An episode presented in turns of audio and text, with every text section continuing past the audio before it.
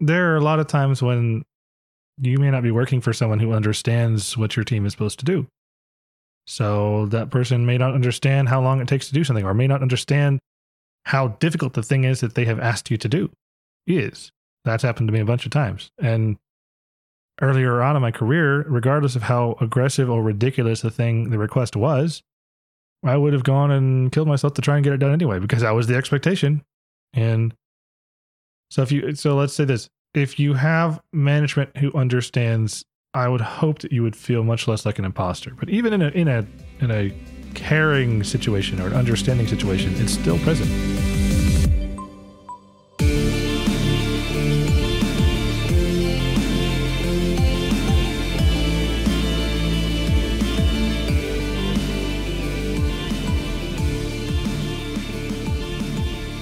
So, JT, last episode we talked at length about my former coworker Herb, and didn't really, I wasn't really happy with uh, some of the conclusions we drew, and I was also thinking about there are people out there, listeners out there that go through an experience every day at work, and they feel like they're an imposter and they don't belong. So, I'm not trying to take the point of view of Herb because we, we established pretty thoroughly in the in the previous episode that what Herb was doing was not being an imposter. He was he was fraudulently snowballing everybody. Mm-hmm. So I want to kind of address the other side of this. If you're in a position where you feel like you don't belong or you're intimidated by things, and I know that there's a lot of people out in our profession that feel this way, even people like at the top of a profession, maybe still have this kind of, I don't know everything. The vastness of the Linux ecosystem and all the things you can do with it and all the all the things you may be called upon to do in a production scenario or something, or, or all the development tools out there, all the DevOps tools that have grown, they sprung up like out of the ground in the last 10 years. We have so many toolkits and so many tools to do DevOps stuff. It's really intimidating when you think about how many tools there are out there. And I imagine there's quite a lot of people that feel like they don't have enough knowledge to be doing the position in which they're in, or maybe the position that they want to be in. And I kind of want to talk through that some this episode, and maybe we can diffuse it a little bit, help people to feel a little bit more comfortable, offer some things that you could do to help alleviate maybe the, some of those feelings or address them. Uh, I know we're not going to like cure cancer or anything here, but I'm hopeful that we can just kind of bring this topic out and talk about it openly because I know I've ex- I've experienced it and I've been Linuxing for a long time. Uh, I would probably hazard that you've experienced it some too. I think everybody in our profession has uh, I, don't, I don't say professional in our hobby. Um, because I, I don't want to exclude people that don't do it for a job. Like if you're part of an open source community and you commit something and it's not really your job then you're still part of community and you could still maybe experience this. And i know it's also in other fields too. I think i hear about it or see it mostly in in our side of things because there is just so much to learn. There's so many layers you get me. You talk about networking, security, uh, system stack at, at, four or five, six different points. You can kind of take a look at what you want, what depth do you want to go into? How deep do you want to go? How far do you need to go to understand enough to do the job as you understand it? And there's always more territory to explore, and there's so much information to learn. I mean, the deeper you go, I mean, if, if we decide, okay, I really need to understand how a computer works, you start diving into well, how modern computer works, how how a modern motherboard boots, and you realize that oh gosh, the processor is really not like the first layer; it's like layer nine. There's so many other layers below it, the baseband systems and the on motherboard stuff, and then the the microcode in the processor, and there's just there's so many places to go. How, where's enough? So, I'm curious if um, you have a specific uh, imposter syndrome experience you might share, and I'll share one of mine. We can kind of talk through it. Um. Okay. So yes and no. Like when I first came on to IX, I, I, ran into a problem of they actually knowingly hired me to do a job I didn't know how to do. Hmm. And again, they knowingly hired me to do a job they knew I didn't know how to do. Right. So I still kind of felt it in many ways because I always felt that I should have been better at doing what I didn't know how to do, mm-hmm. even though everyone was on board with that. So I ran into the problem of like I didn't think I was progressing fast enough. Mm-hmm. I didn't think I was learning fast enough. I mean, I never had any negative reviews. They were all like, "No, no, you're doing great, you're doing exactly what we want." But I always expected more of myself, mm-hmm. um, and that's just generally me. Mm-hmm. I expect that I'm going to be able to pick up something quick and I'm going to be able to get to proficiency very quickly. And programming is one of those things where you can get proficient at it, but there's always more proficiency you can get. Yes, exactly. It's it's not one of those things where you reach the point of okay, I know how to do all the things now. I can just do them. Mm-hmm. Um, I think generally though, that's kind of where my brain likes to live is to find things that there's a skill set. You can then master ninety percent of that skill set, and then spend the rest of your time trying to master that last ten percent. Mm-hmm. That's not the way development works. Right. So that's just a, a difficulty with myself, just the way I prefer to operate, mm-hmm. and just the way reality is with the field. So I think uh, if to take it into a different field entirely, because something that's that's a fixed point. Let's say you are learning how to defend yourself, right? So there's all these different schools of fighting, and then you could get into if you want to start using weapons or something. Let's let's, let's do something. You know, you're learning to use a sword. All right. So there's hundreds of different types of swords with different weights and, and types and materials and uses and flexibility and all kinds of things. So first of all, which one are you picking? Right. So let's say you specialize in broadswords. I don't know. You're, you you like to Braveheart or something. So the more you learn about the topic, the more you recognize the depth of it and how many more things there are to learn. And then also, if you're fighting, you have to kind of learn other weapons too, so you can defend against them. You, you've chosen the broadsword. It's not particularly good about against fast weapons because it's so big. So you have to learn the peculiarities of these other things, and it very rapidly snowballs into now I have to know all these weapons. At what depth do you need to know them? Maybe you could say this is true about almost every field of study. There is a depth to everything. It, it, the deeper you want to go, the more information there is, I would think. So I, I, will take back what I said earlier about I see it more in our profession because I, I now I can see any profession conceivably, or even something customer service. There's more ways to handle this person or or a new leadership technique for this or that. So there's always something, some way that someone can experience this. And it can be really, really crippling. I don't recall having like crippling imposter syndrome, but I've had it at several jobs, especially early on when I was getting start doing Linux professionally. I was the only one in my company. The first time I was doing Linux professionally, I was working for uh, an oil consulting firm in Dallas, and I was the only one that really understood Linux. In fact, I was a data okay. analyst there originally. And I happened to be in the right place at the right time. They had purchased a Linux cluster and they were had, I don't know how this goes together. And meanwhile, me, who's been doing Linux for like 12 years casually as a hobby and then somewhat more seriously, I was like, uh, well, I know Linux. You guys need some help? And yeah, like, oh, perfect. Yeah. Okay. You're going to help, you know, just like pointing and it's like, oh, okay. Now I'm doing this thing. So it was a, it was a neat opportunity. And, uh, I remember thinking I got really lucky in being able to do Linux professionally that early. But I remember also thinking, okay, I've been doing this kind of on my own for so long. We're going to need some technologies in here that I've never used, like LDAP. I'd never used LDAP before. I didn't know how it worked. I never put up an LDAP server. So I had to learn all this stuff.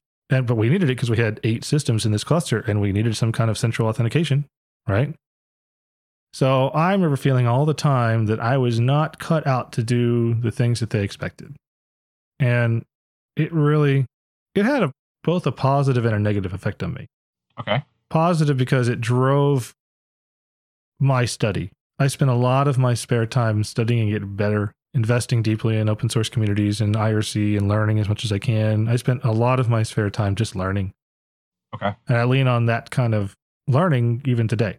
So it was beneficial in that respect. But I, in the same sentence, I spent a lot of my spare time learning, which means I was not spending it relaxing. I was not spending it hanging out with friends. I was not spending it playing video games. I was I was learning. I was doing all this stuff. I was just investing all the time, trying to learn at night what I think I would use the next day.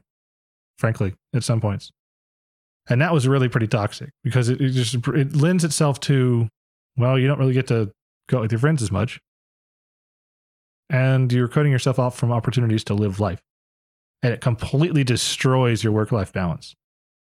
I didn't really realize I was doing that. I was I was willing to do that back then because I thought this is how I'm going to get ahead. But uh, I regret doing it now. I guess. Yeah. So work life balance is yet another thing that we have been needing to talk about for a while, um, and we will definitely have to do an episode on that. I feel like we, yeah, we've entered into this thicket of related topics, and we're just going to have to work our way through now. You know, So now we got at least two or three buffered episodes coming up that you can look forward to. It seems like um, I, I had imposter syndrome multiple times in my career, and it wasn't until like ten years ago or so. that I'd been doing with Linux professionally for five or six years, and I finally started to get a handle on it. I think I realized that I know a lot of stuff about a lot of stuff. Not all of it is applicable, but I also know that I think I'm good enough to figure out the rest. And I can speak pretty authoritatively on almost all the topics that might come up in a typical work setting. The thing I had a problem with was saying, I don't know. I was really paranoid about saying, I don't know how to do this because I, I thought people expected me to uh, just always know. And I wanted, maybe I was wanting to maintain that illusion. I wasn't intending to be fraudulent about it. And I was actually, maybe sometimes I would delay delivering on something a little bit so I had time to learn about it at home and practice it and then come back and I could actually do it at work. Uh, or sometimes you say, Yeah, I can get that done by Friday. And you're thinking, How in the hell am I going to get this done by Friday? And you just, you know, you don't actually know how to do the thing that you've just said you're going to do by Friday because they demanded that you give them a, a due date. So now you have to go and make it work. I had some very late nights doing stuff like that. So that was really okay. harmful. Yeah, it is because, hey, you remember when we were talking about people being a fraud? Mm-hmm. Um, that's literally what you were doing right there. Mm-hmm. Yeah. Instead of saying, I don't know how to do that, I'm going to need to look into it to give you an estimate or whatever. Or, give me an hour, I'll let you know. Mm-hmm. You acted like you knew how to do it. You then made up a time schedule that wasn't realistic because you didn't know how to do it. Mm-hmm. Um, yeah, don't do those things. Yeah, I don't do them anymore.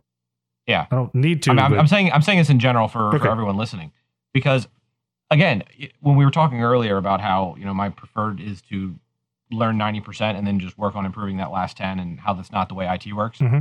Uh, well, that's not the way IT works. There's never I know how to do everything. Like that's just no, that's not it. You're always having to look. You're always having to figure things out because at no point would you ever be able to learn everything. Mm-hmm. Because not only is that ladder getting so much bigger, mm-hmm. like taller as fast as like new stuff is being invented all the time and being created and new tools, but the breadth, the width of that ladder is getting wide at the same time. Mm-hmm. Like it's not possible for you to know how to do every single thing. Yes, it's not. And we just generally need to get to the point where we understand that it's okay to say I don't know how to do something. Mm-hmm. Because saying you don't know how to do something is not the same thing as saying I'm unwilling to learn how to do that thing. Mm-hmm for some reason people always think it is the same thing. Yeah. Uh, I, I felt that acutely as a younger man. I don't, that's the thing. I don't really regret those times when I'd say, um, okay, I'll get that done soon, or kind of that, that fraudulent activity. Because I, I knew by then in this part of my career that I had enough smarts and I had enough drive and, and intelligence to figure it out. Now, I that's not always the case. There's sometimes you think, oh, I can dive in and do this thing, and you realize, oh gosh, I'm in way over my head. And then you got to come clean and say, okay, I thought I knew how to do it. I started to do it. It didn't do like I expected it to. So now I got to back out and learn. It's just a matter of being able and willing, maybe is a better way to put it, to admit that the thing I said earlier, you don't know. And I really, really, really didn't want to admit that. I can imagine some of our listeners can empathize. And the other thing to keep in mind is saying you don't know is a grace to yourself because if you try to figure it out on a rush and you do a hacky job and it's crap and you turn that in, somebody who does know is going to look at that and go, hold up. This dude said he knew what he was doing. Mm-hmm. He said he knew how to do this. This is absolutely not how you do this. Mm-hmm. This is the worst way to do this. Why on earth did he think this was the right way to do this? So, like, coming clean and be like, I don't know how that like the best way we I should do that, so I'm gonna need to figure it out. Mm-hmm. Then if you produce something crappy, a you've already told people that you're gonna be figuring out. It might not be the best, mm-hmm. but it gives yourself the grace that when that is found out that oh this is not done the right way, it's not you claimed you knew what you were doing and then you produced garbage. Right. Yeah. It's uncomfortable to conclude that yeah, I was being fraudulent back then. Fraudulent, but it's probably the most accurate way to put it. I wouldn't have called it that back then. I was doing it as much for myself, that unwillingness to say I don't know, as I, I wanted to do well in my position. So fast forward four or five years, and I had started to come to terms with this thing we're discussing now, and that you can't know everything. You just can't. And I had acknowledged that and I had started to get more comfortable with that. And I can remember very this very strong feeling of liberation when I got to the point where I was able to say, I don't know in front of other people. And I think I was I felt comfortable doing it because I knew there was a lot of things I did know. And for mo- for me to not know this thing that was being discussed was not a stain on my character. It was not uh, it doesn't say anything negative about me. It just says I haven't gotten to it yet. And so I started using those words instead. I started saying I haven't had the opportunity to learn that yet, but I'm looking forward to it. And at that point, I've turned this I don't know into a positive thing like I really want to learn that. This would be great. Now, you've already said I don't know how by saying the words I want to learn that. And you've set the expectation for you're going to learn it. And I would hope you have a body of work coming into a job or coming into this task that says, oh, he does know how to learn things and figure them out. So, and I, I honestly think that that ability to figure it out is is crucial to this particular profession. One, because like you stated earlier, the ladder is constantly going taller and wider. I've also used the analogy of a treadmill that only ever gets faster. But it just you have to be able to figure things out. I, I none of the stuff that I do today did I learn in school. I, I, it moves too fast. I couldn't have gone to school to get the training that I, I have in what I do now, especially the uh, cross language training. You can go to school and learn you can go to training courses with Red Hat and learn Ansible. You can go learn Ruby or, or Python. You can go to school or go to trade school and get some some background in that. But really, there's all the docs in the world online. If you want to jump in and learn a thing, do it. So, a lot of, of this niche of science and technology requires you to learn the stuff on your own. I think there's a lot of people in the Linux and open source community which are largely self taught, if not entirely self taught and that can breed disagreements in how things are done. We've seen, you know, cat fights in, in public about this is the right way. No, that's the right way. Or companies cat fighting over the right way to do it. You know, Elasticsearch and Amazon is a recent battle that comes to mind. Or uh, Docker and Google coming up with Kubernetes. That was kind of a big shock to the Docker company, I bet. I realized this crown jewel tool they were working on, Docker Swarm, was upstaged by something written by Google that was vastly superior to their own product. I bet that wasn't fun. But I think it um there's always something new to learn. And if we come into the a situation like that, then there's a confidence that you can gain from that. You, you don't need to feel like an imposter. I, I don't feel like an imposter anymore, even if there's something I don't know. And I'm, I'm right here trying to go back over the path that it took for me to get to where I was back then 10, 12 years ago and where I am now. And it's difficult to follow. I can't really, it's, it's not like, oh, there's this point where I was born again, not an imposter. It's not like that. I think I remember it kind of happening over a, a job change because the things you tell people or the person you are to people that you when you enter a job, they kind of just expect you to always be that way. And so when you switch jobs, you can change subtly who you are. And I think I changed subtly to someone who is willing to discuss how, how much he didn't know over one of my job changes. That makes it a lot easier because it's it's a whole new crew. They don't know what to expect from you. Yeah. So uh, that's not to advocate for okay, quit your job, find a new one, and, and do things differently. A lot of people have worked very hard to be in the the jobs they're in or the company they work for, and they did they don't want to leave. So that's not what I'm saying, but it certainly does help. That clean break there does help. And it seems like also there's, let's say this, you have to believe in yourself. That's a platitude. I don't really like using that, but you have to really believe in yourself and your own skills before you're, before I was willing to admit I didn't know. I had to believe in myself. And so a lot of that earlier phase of my career, I didn't know that I believed in my own skills, frankly.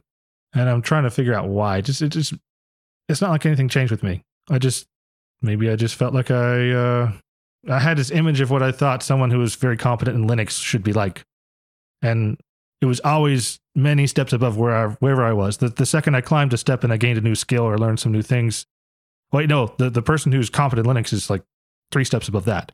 Was, well, there's always going to be somebody above you, right? Like that's just like until you're Linus, right? Uh, you, you don't know it all, mm-hmm.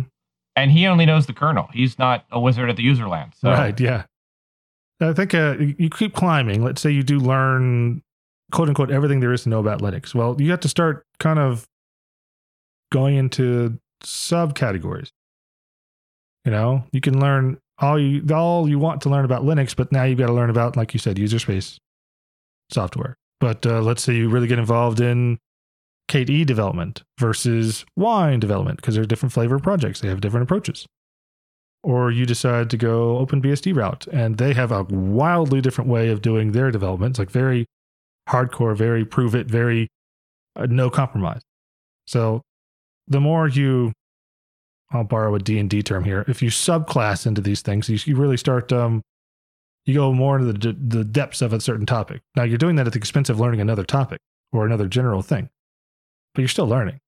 And so maybe the the deeper you go into a certain topic, the more confidence you can feel like I, I'm I'm on top of this topic.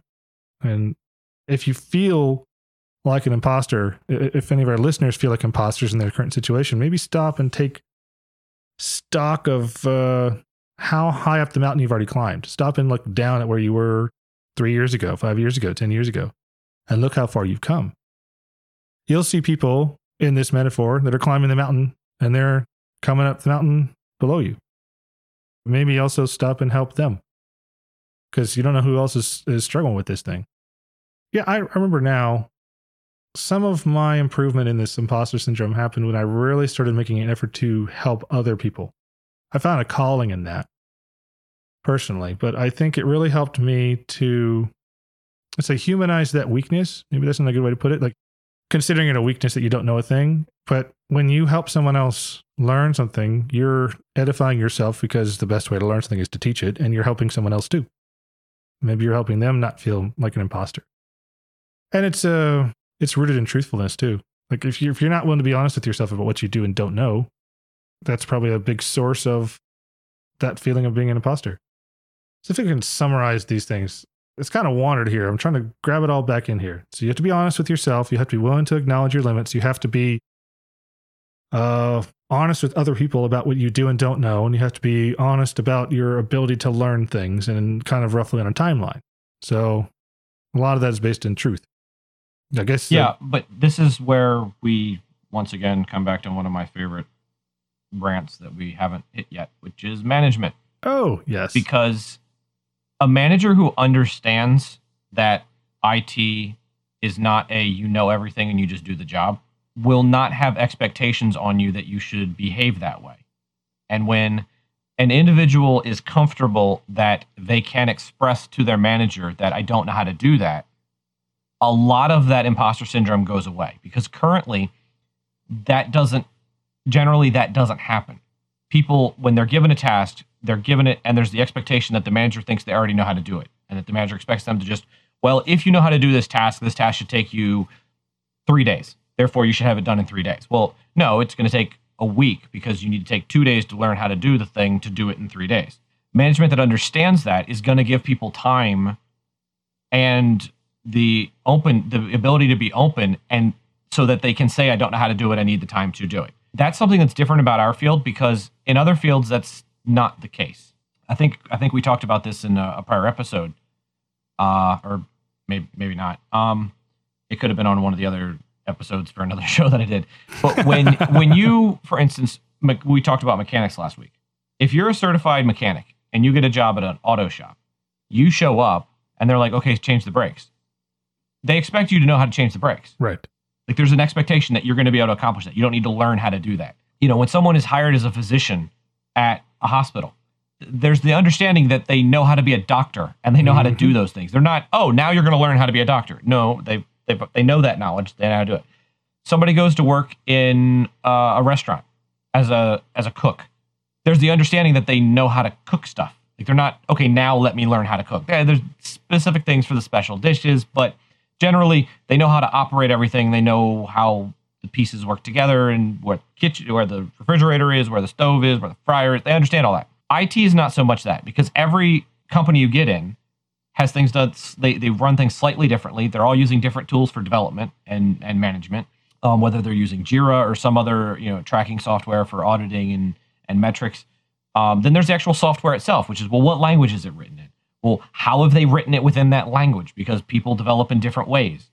So when you join as a developer, yeah, you you understand programming, but that's pretty much it. You have to learn how to fit into what the company does, how they do it. Then the actual task, you know, you may be a C developer who has worked on, I don't know, you've worked on networking stuff, let's just say, and you see us at C and you've done networking. And then you end up at a company that is entirely focused on, say, crypto. And now you have to dig into the crypto stuff. Well, yeah, you know how to program C, but you've never done that aspect of using C to accomplish that task. So you've got to get up to speed with that. So there's not a you just know how to do it, you can come in and on day one start doing your job. Where at a lot of other jobs, that is the expectation. You are being hired because you know how to do the thing you will be doing. In development and in IT, a lot of it is you know roughly how to do things, but you have the ability to learn the specifics of how it needs to be done in this use case. So learning how to think and find what you need to know are the skills mostly that are beneficial in IT. And good managers, when they're looking for people for their teams, are looking for those specific te- um, those specific skills. They might not know all the things off the top of their head, but they can find the things that they need to know and then do it. And when you have management that will give you time to learn so that you can perform the job I don't think there's a, people fall into the trap of being an imposter because they don't feel they have to then oversell that they know how to do things that they don't know how to do. Yeah. So setting aside more discussion of management, we want to save some meat on that bone. There's plenty of meat there. We'll save it for the next episode or another episode. There are a lot of times when you may not be working for someone who understands what your team is supposed to do. So that person may not understand how long it takes to do something or may not understand how difficult the thing is that they have asked you to do is. That's happened to me a bunch of times. And earlier on in my career, regardless of how aggressive or ridiculous the thing, the request was, I would have gone and killed myself to try and get it done anyway because that was the expectation. And so if you, so let's say this, if you have management who understands, I would hope that you would feel much less like an imposter. But even in a, in a, in a caring situation or an understanding situation, it's still present. I know people that I've interacted with or worked with or volunteered with, and, and I'll turn to them and say, well, I think we're going to need to do X skill. Have you ever used Y tool before that we can use X skill? And you can kind of see it in their eyes sometimes. They're like, oh, of course I've used it. And then kind of in the back of their eyes, you can kind of see, oh God, this is, I've never used this before. But they're, right. they don't want to say that they've never used a tool, especially if it's something that's common. Like, oh, of course I've used Kubernetes. That's, yeah, that's how you say it, right? Kubernetes. I've used Kubernetes before. So I don't know how to get past that part. So let's let's. Uh, I want to step aside from the manager employee kind of thing that we've mostly focused on. How about between teammates? Uh, teammates hopefully are helping each other out. They're working towards the same common goal. And where one teammate may have a, a lack of understanding, another one can help fill in. How is it that I can be casual but affirming with a teammate who has just said, Of course I know this tool, but I kind of suspect they don't? I mean, happens all the time. What do you think? Well, I mean, first of all, I would say it's management's fault if the team doesn't feel that they can actually be open and direct with each other. Okay. So, you know, they set the tone for the team. And if the team feels that they have to BS each other, well, I would then chalk that up to a management failure. However, individually, I mean, if, if you know somebody is BSing you, well, I mean, how you want to handle that is up to you because you know the individual and their personality and stuff like that. For me, I would probably generally either you know give them the chance to like okay do you actually really know this? And then if they if they bs me twice then okay here's the rope go hang yourself. Like I, if you're gonna lie to me there's nothing i can do for you. Like if you're upfront and you're like hey i i actually don't know how to do that then fine. Okay let's sit down let's go through it let's let, us let us teach you. But if you're gonna tell me that you know how to do something twice and you don't okay it's on you at that point. Yeah okay. So I, I think there's a being on the other end of that, there's a fear is probably the right word, concern, anxiety over this person might think less of me because I don't know this tool, especially if it's something obvious like uh, I've never used SSH. How could you be using Linux and not really have run into SSH? Well, that could happen if all you've ever interacted with was Linux and your desktop, mm-hmm. and you never really communicated with others. You just it was your your system of choice. Who says you would ever need to use SSH? You might have even used it transparently and not known. You had a website you were maintaining. You used the uh, FileZilla client and transparently in the background, it did the SSH part for you. So you may never know. Right. So I can't like as the person who might ask that question of a, of a team member, and that team member would then respond back to me with this imposter syndrome answer, I can't definitively say I'm not going to think less of you, but I will. I try not. I'm setting in my mind ahead of time when I'm asking the question: Have you ever used X tool? To not prejudge whether they have or have not. And like you're saying, if, if the if the radar is going off, like okay, they're kind of they're snowballing me here. I think it's still going to happen. So I think this is where it's good for team people on teams to actually know each other, know where their skills are, and all that, because then you can actually get to know the person, so that then they know when you ask, "Hey, do you know how to do this?" You're not asking because you're looking to face plant them. You're asking because you genuinely want to know. So if they don't, you can help them. So again, when people on a team know that the people on the team have their back, there's less likelihood that they're going to feel the need to BS. But again, that's a that's a management issue. Yeah, I think you're right. The more, because the more I'm even, thinking through this, the more I'm seeing uh, exactly what you're saying. A lot of these are management issues and the tone they set. Yeah, because even somebody who doesn't know and comes in and is BSing through the interview, if they land on a team where everyone on the team is like, "Hey, man, we're here for you. We're all in this together," they're going to be like, "Oh, okay, cool. So like they're actually on my side. And then they're not going to need to BS, you know, play the BS game for months and months and months and months. But that's up to the team dynamic. Yeah, I think you're right. So if I'm ever anywhere near an interview process, like I'm uh, interviewing to bring someone onto my team, I've not actually run a team before, but I have been heavily involved in interviewing for backfills or something. And I'm always looking for not specifically the knowledge. I want someone with some domain knowledge in Linux and DevOps mm-hmm. if I'm hiring for that, but I don't need them to know everything. I'm more interested in how quickly can they learn it. You know, someone who's hungry to learn and you know is is going to dive in and, and learn quickly, ideally, so that there's a deficiency gap in skills that can be covered by someone who learns quickly. Let's just put it that way. So I don't really have a good way to identify that in an interview setting, or if you're coming into a setting and you're trying to learn about your teammates, how do you figure out a good way, or how do you how do you learn how well they learn? I guess is a good a good question to ask because that that also can impact their answer to you when you ask them about a tool. Okay, so the, the problem with interviews is you don't know what all is going on in their life. They could have been out of work for three months and literally don't have money to pay their rent next month. So they're just they're gonna say whatever they have to say to get a job, to get that first paycheck, to keep food on the table and a roof over their head. So interviews are difficult because you don't really know the context of how the person is approaching it. Uh, for me, anytime if I'm gonna work somewhere and I'm applying for the job, that interview, everybody always thinks that it's the, you know the the company interviewing me. I'm interviewing the company and, and the person who's going to be my manager just as much as as they're interviewing me. Exactly, I do the um, same because I'm trying to feel out how they operate and what things are like going to be like working under them. Because at that point, I then have an idea of okay, this is going to be a disaster of a team, but I you know I need the job, I still want it or, or whatever. Right. Or okay, I don't know what I'm stepping into, but this is somebody that I can work with and I think things will work out well. I kind of look for that with other people anytime I've been doing contracting and we've had to bring other members on to to do stuff is when they aren't willing to like come at me with questions, I'm I'm a little suspect because Yeah, yeah that's a good tell. I I approach it from the you should be concerned for yourself just as much as me. As as you know, wanting me to think that you're stellar and you should have the job. If someone is, it does come out and is kind of more on the front with that. Personally, I'm more comfortable, even if I think there might be some knowledge gaps. Uh, it's, it's a confidence thing. Yeah. Exactly. Well, confidence and trust, maybe. Yeah. It's also important that, you know, people often confuse confidence and arrogance. They're similar, but they're also very different. you just like that, don't you? You got a lot of those. Well, no, because the details are what matters you know, confidence is the ability to do something, do it well, whatever. Arrogance is the portrayal that you can do something and do it well.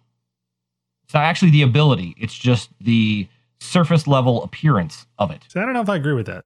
Top Gun, the uh, guys go to the school and uh, is there some interchange exchange early on when uh, someone's asking, well, who's going to be the best one of this class? And Maverick, the, the protagonist, is kind of looking around, of course, it's going to be me.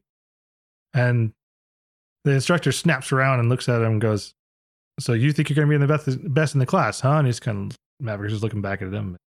It's like I like that. I like that arrogance in a pilot.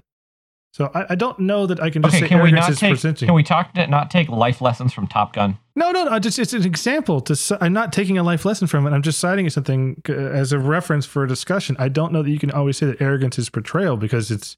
I have confidence that I know Linux. Is it arrogant for me to say I know Linux? I don't think Okay, it is. no, it's not arrogant to admit the truth about what you know, but arrogance is about projecting out Okay. more than just yes, I know Linux.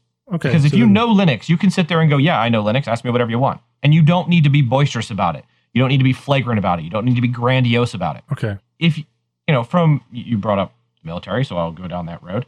Sure. if you look at the people who have spent time in special forces, they are all extremely polite, they're extremely kind, they're extremely respectful, they're usually very, very well reserved. They don't need to be outward and let everyone know that they're, they're a badass because they can level the entire room if they need to. That confidence means they don't have to project that out because they know they can handle anything that comes at them. The person who's always up in your face about how great of a fighter they are and all the things that they did, that's the person you have to go, why are you being so out with this? Well, it's because they want people to think something that they can't exude, they can't show naturally. Hmm. It comes back to the Okay. line of those that know the least know it the loudest. Okay. I like that. Yeah. So if you're if you're highly skilled, if you're highly knowledgeable, there's nothing wrong with being honest about that. The arrogant side comes in when you're shoving it in people's faces. Okay. And you're either doing it because you're compensating because you don't have the knowledge or because you're a jackass.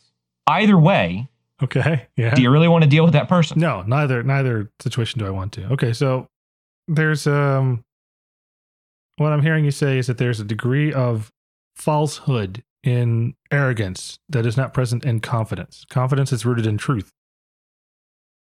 Arrogance is rooted in falsehood. Um, I, I would say yes because I view it that confidence is internal, whereas arrogance is projecting out. Okay. So then, And if you're really confident in yourself, why? I mean, if the situation doesn't call for you to change, like, let's say there's a discussion and somebody's saying stuff that's completely bogus and it's going to mess up your team. Okay, then you want to speak out because what's going to happen might, you know, influence your team and be negative. Granted. But if you're just all sitting around talking and it's not related to work or whatever, there's no reason to project that out on people okay. it's it's not needed. The only reason it is is to preempt and give people an impression of who you are. But I mean, if you think about yourself, there, I'm sure there's many things in your life that you're competent over that you don't go around bragging about because you don't need to. It doesn't matter if if this person knows that you're really good at whatever because you're really good at it and that's what matters. If it ever comes up in a situation, you can go, "Oh, I know how to do that." But then you're not going to go, "I'm the greatest ever." Everyone just sit back and watch me do this. I got Yeah. this. Yeah. You know, Okay. prepare to be amazed and be blessed that you got to watch me do this thing. Like you're not going to do that. You're just going to be like, "Oh yeah, I know how to do that. Let me do that." Yeah, just I got this. Don't worry about it. I can do this. Yeah. So then there's there's a fun thing there. If confident a confident person doesn't need to say much, there's an opportunity in there for someone who's playing a confidence game to masquerade as someone who is confident because he doesn't need to say much or she doesn't need to say much. So there's that kind of angle, and that calls back to the previous episode. I think that's where Herb was living, in that little space. Yeah. But that drives me nuts. That kind of stuff. I I think it's really be honest with me. I'd be honest with you. Let's be honest with management about the difficulty of the task you've laid down, or be public about how deeply buried we are under all these tasks and expectations. Just if it's rooted in truth and being willing to speak truth too, because it's not just enough for truth to be out there. You have to acknowledge it. You have to discuss it. You have to have conversations in the context of this truth. Then that goes a long way towards, I guess, uh, eliminating imposters, both uh, fraudulent people and hopefully eliminating some of the imposter syndrome too. And that's that's the external side. I think everybody who's really feeling this also probably has an internal side to deal with too, but we're not Mhm. going to go into that because that's Yeah. that's deeply personal for every person. But as far as the external goes, things you can do to help promote healthy co-working relationships, just be honest and open. And let's just speak truth to each other and speak in the context of truth when we're making a decision or, or setting a timeline or something. Let's be realistic. And that has to come from management. If management is setting the tone of truth doesn't matter, whatever I say does, then I don't know that you'll ever be able to reach that. If management is the one that sets the tone, like we want to be truthful, we want to be straightforward about what we're doing, let's be honest about the situation we're in, capture current state as honestly as we know how, so we can then decide what to do next to make it into the state we actually want.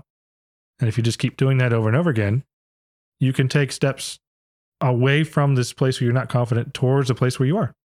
And uh, I really hope that there's, if there's any managers out there listening, that they would take this to heart and be like, okay, time to go be truthful. No, that's not what I'm saying. I'm just, just in the context of truth, the, your discussions and, and yeah. the way you do your, if you're doing agile methodology, let's be truthful in our retrospectives. Let's be truthful in our uh, when we're deciding what the backlog actually has. Let's just be truthful about what we can actually accomplish. The most successful agile teams I've ever been on were honest about how long things took.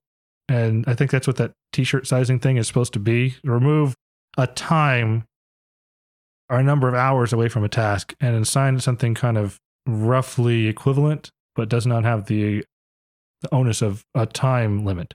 So if you're honest that this task is not a three, it's actually a seven, you know, because we we or or saying we think it's a five, but it could be a seven because there's other things we haven't really explored. And this, if everything happens in this in the context of honesty, it'll cut down on imposter syndrome. It'll make everything go lots more smoothly.